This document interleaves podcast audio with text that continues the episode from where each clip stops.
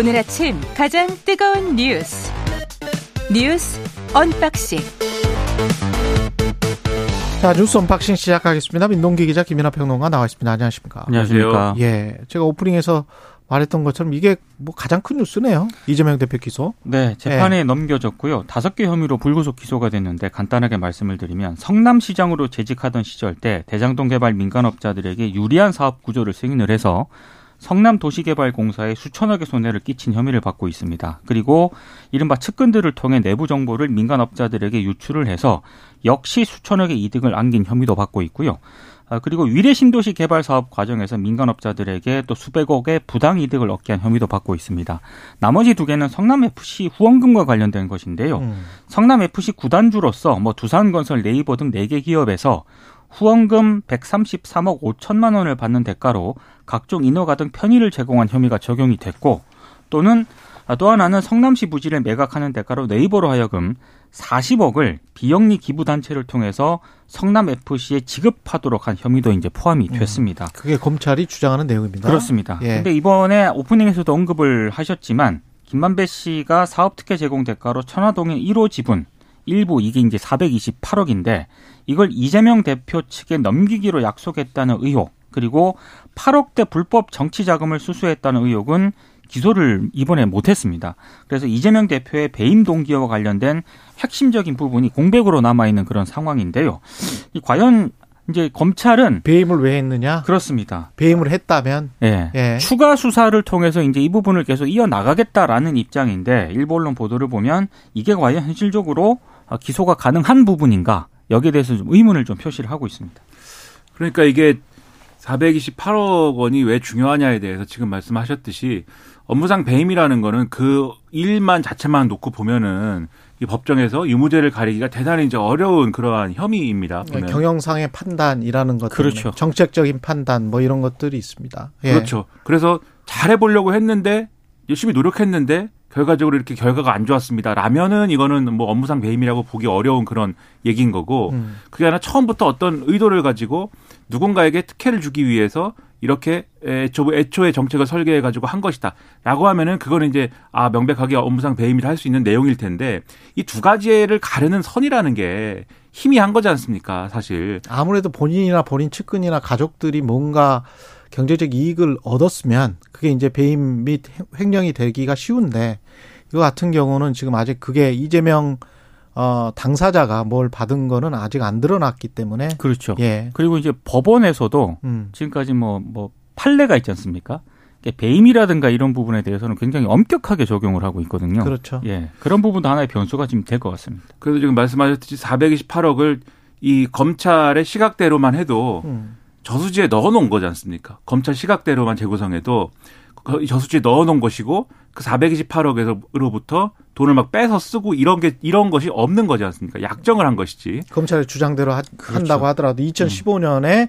2025년쯤에 주기로 했다. 네. 그렇죠. 예. 그리고 여기와 연관돼서 이거를 못 빼니까 이 검찰 시각에서 나중에 이제 이 대선 후보 경선할 때 급하게 그러면 다른 방식으로라도 돈을 마련해라. 이렇게 해가지고 그때 마련한 돈이 대선 경선에 쓰였을 것이다. 라고 이제 검찰이 주장하는 거예요. 사실 이건 큰 하나의 그림이거든요. 예. 근데 그 큰 하나의 그림의 일부를 지금 빼놓고 기소를 한 것이기 때문에 음. 이게 그래서 이제 어 말씀하신 대로 의문이 남는 거고 아마 수사 과정에 그러면 이 428억이 약정이 된 거냐를 증명을 하려면 김만배 씨가 증언을 하거나 진술을 하거나 왜냐하면 이거는 돈이 오간 거는 지금 확인하 확인하기가 애초에 어려운 거니까 김만배 씨가 그 약속을 해줬다라고 진술을 하거나 또는 같이 약속이 됐다라고 하는 정진상 등의 어떤 진술이 같이 있어야 되는 거죠. 그래야 최소한의 어떤 범죄 혐의 구성을 할 수가 있을 텐데 지금까지 이제 대장동 관련 재판 기록이나 이런 걸 봐도 그렇고 진행되는 상황은 검찰이 그러한 진술은 확보를 못한 것이다 이렇게 봐야 볼 수가 있는 겁니다.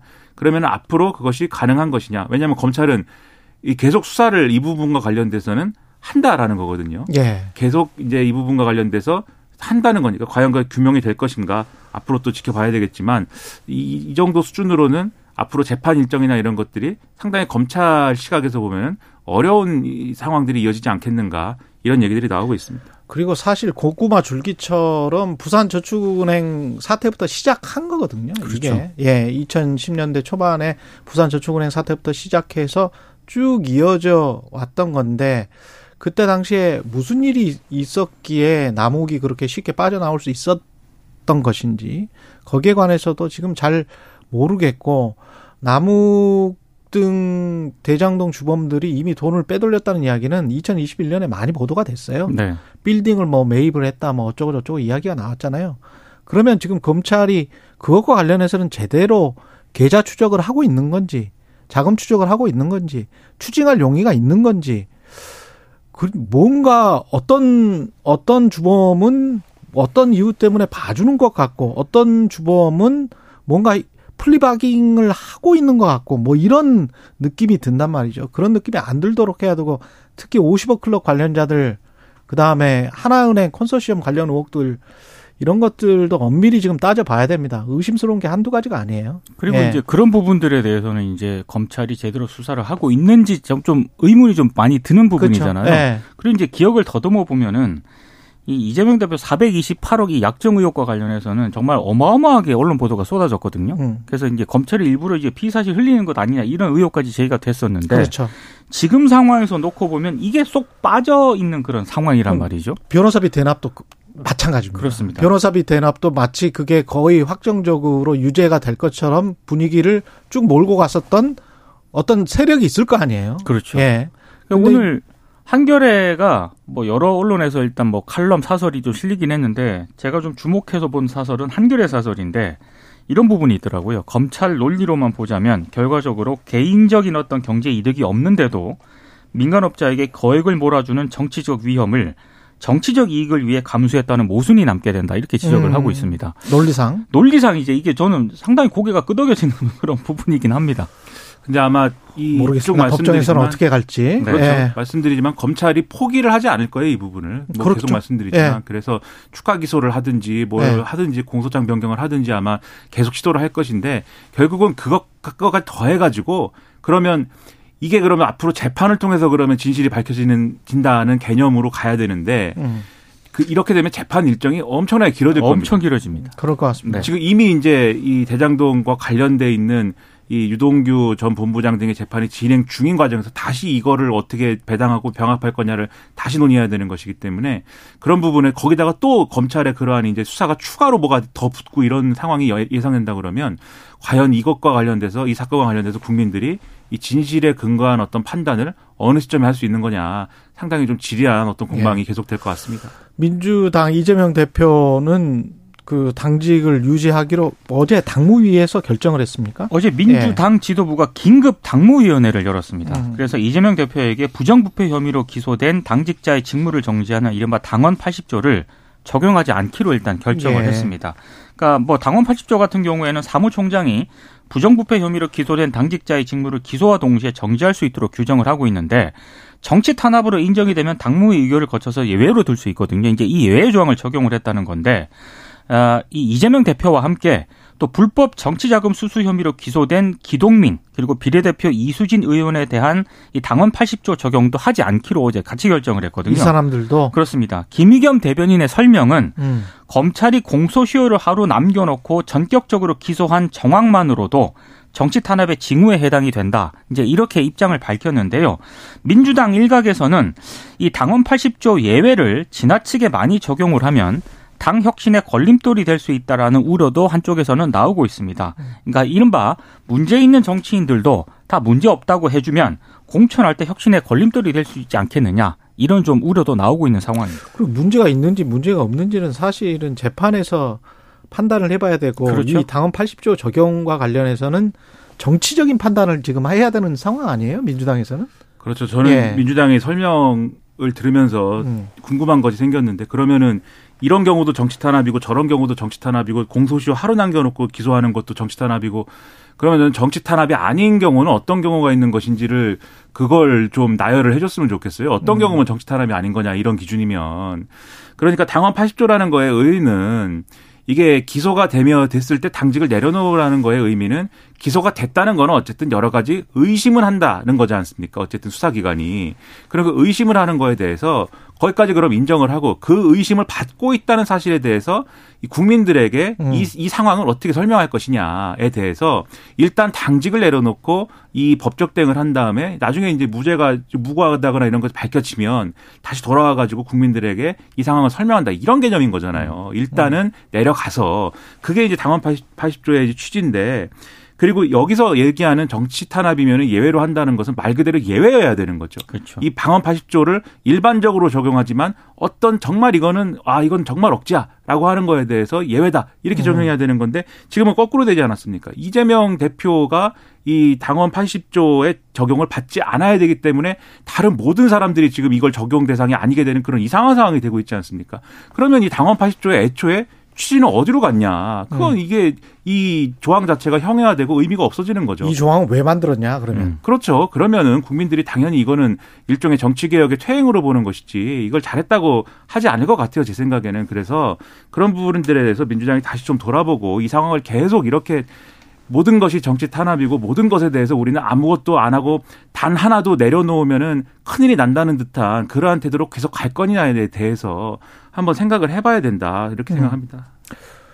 어, 관련해서 체포 동의안 이러, 이런 특권을 우리는 포기하겠다. 국민의힘은 일종의 이제 이게 반격 이잖아요. 그렇죠. 공격인 거죠. 네. 예. 그러면서 그걸 서명을 받고 있는 거잖아요. 국민의힘 서명을 쪽이. 받고 예. 분위기상으로는 음. 뭐 반대하지 않겠다라는 어떤 그런 뜻을 좀 밝히는 것으로 보이는데 예. 이게 이제 결국에는 의도하는 게 민주당의 어떤 이재명 대표라든가 그렇죠. 이런 부분과는 본인들은 다르다 아마 이런 점을 강조하기 위한 차원인 것 같습니다. 그런 네. 정치적인 예. 저희 국민의힘에 이제 그 하영재 의원 체포동의안 이 제출이 돼가지고 그걸 예. 어떻게 처리하느냐 이게 이제 논란이지 않습니까? 근데 그렇죠. 국민의힘은 이, 이 혐의가 어떻다 이 얘기가 아니라 이재명 대표에 대한 어떤 그러한, 어, 이 방탄에 비교해서 우리와 우리는 대비해서 그렇죠. 예. 우리는 어, 이렇게 어, 불체포 특권을 내려놓는다 뭐 이 맥락으로 이거를 또 그렇죠. 활용하려고 막 접근하고 있는 모든 상황이 어떻게 모든 정치가 모든 수사가 어떻게 이재명 대표의 이 방탄과 관련된 얘기로만 다 어떻게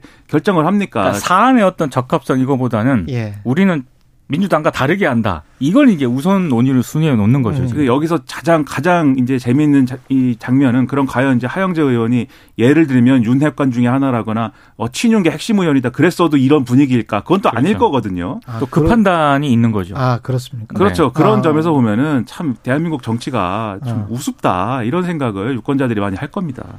확실히 그 핵심 뭐 주류 이쪽이 돼야 되는군요.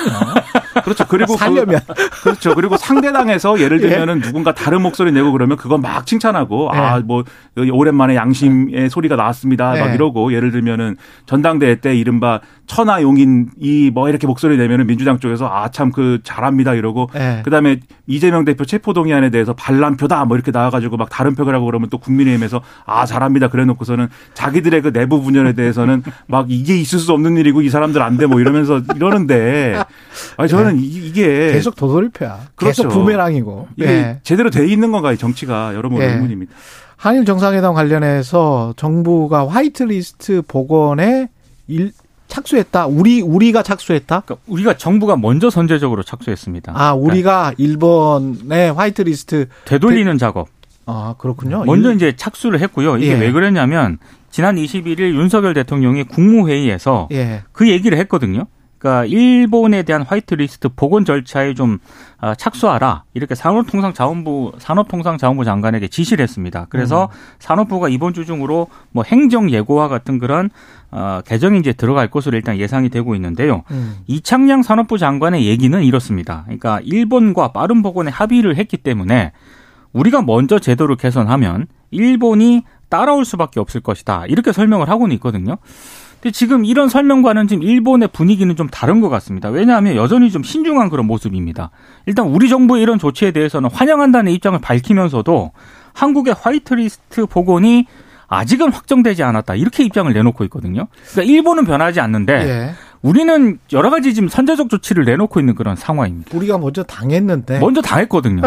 그러니까 일본 정치도 예. 그러니까 일본 정치가 다 하나가 아니고 복잡하단 말이에요. 예. 그런 거를 우리가 이제 감안해서 봐야 되는데 예를 들면 지금 이 화이트리스트 복구를 해줘야 되는 일본의 주무부처가 어디냐면은 경제산업성입니다. 맞습니다. 그리고 경제 산업성에 이제 경제 산업상이 니시무라 야스토시라는 사람인데 이 사람이 이제 이른바 자민당 내 아베파 이렇게 분류가 되는 굉장히 극단적인 어떤 정치관을 가지고 있는 그 파벌 소속이고 극우 성향이죠. 그렇죠. 네. 아베 신조 전 총리의 측근들 중에 하나예요. 그렇기 때문에 이 사람은 계속 수출 규제를 복구해 주는 것도 그 수출 규제를 이 해소해 주는 거에 대해서도 이 언론에 대 언론에 대고 이게 무슨 뭐 다른 의미가 아니고 한국이 이 전략 물자를 북한에 막 보내고 이런 것이 있는지 없는지를 다 점검한 끝에 순리대로 풀어는 푸는 것이지 한국이 먼저 양보했다고 해서 우리가 양보하는 개념이 아니다 이렇게 설명을 해왔거든요. 화이트리스트도 마찬가지로 지금 주장을 하는 겁니다.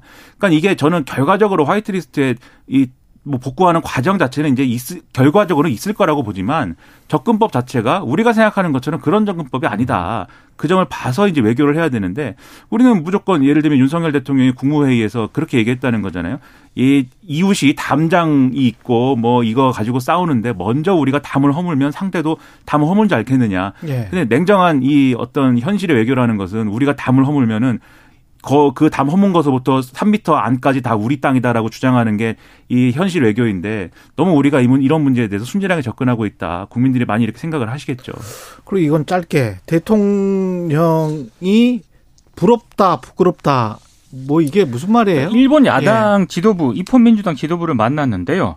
일단 한국 야당이 이제 한일 정상회담 성과에 대해서 굉장히 비판적이잖아요. 예. 그러니까 일본의 입헌 민주당이 우리가 한국 야당 한번 가서 설득해볼게. 설득을 해볼게 이렇게 얘기를 했다는 겁니다. 예. 근데 그게 이제 지난 21일 국무회의 비공개 발언에서 윤 대통령이 음, 아 이거는 참 일본 야당도 이러는데 음. 한국 야당은 좀 부끄럽다 이렇게 음. 말을 했다는 보도가 하나 있고요. 우리 국무회의 발언에서 네. 예. 그러니까 한국의 야당이 부끄럽다는 음. 발언을 했다는 보도가 있고 다른 보도는 일본 야당이 부럽다. 부럽다라는 보도가 있는데 네. 일단 수적으로는 부끄럽다는 보도가 훨씬 많은 것 같습니다. 일단 네. 대통령실은 이걸 부인을 했고요. 대통령실은 뭐 일본이 부럽다 예, 이렇게 그런 취지였다 이렇게 해명을 하고 있습니다. 어, 뭐 엄마 친구 아들 얘기 같은 것 같아요. 옆집에는 다 잘하는데 넌 왜 그러니 뭐 이런 분위기인데 아니 아니, 그것도 사안에 따라서 다른 거죠. 그렇죠. 예를 네. 들어서 일본에서 네. 일본 사람들이 일본 이 정부가 어. 과거사에 대해서 정말 진심 어린 사죄를 표명을 하고 정말 우리에 대해서 잘하려고 이렇게 모든 거를 이 해소하기 위해서 노력을 하는데 일본의 구구파들이 반발하고 있다. 어. 예를 들면 우리 야당이 민주당이나 이런 데가 그러면 지금처럼 하고 있겠습니까? 당연히 어. 일본 가서 그럼 우리가 구구파 한번 설득해 보겠습니다. 이렇게 하지. 그 똑같은 건데. 사안에 따라서 다른 거예요. 그렇죠. 네. 이거를 네. 이 어, 옆집 아이는 잘하는데 넌 왜 그러니 이렇게 접근하면 곤란하다 네. 그런 생각을 하시겠죠. 옆집 아이 야당이 옆집 아이는 아니잖아요. 그래서 제가 이제 네. 뭐 옆집 예를 친구? 그렇죠. 쉬운 예를 들다 보니까 네. 알겠습니다. 뉴스 언박싱 민동기 기자 김민하 평론가였습니다. 고맙습니다. 고맙습니다. KBS 라디오 최경영의 최강시사 듣고 계신 지금 시각 7시 40분입니다.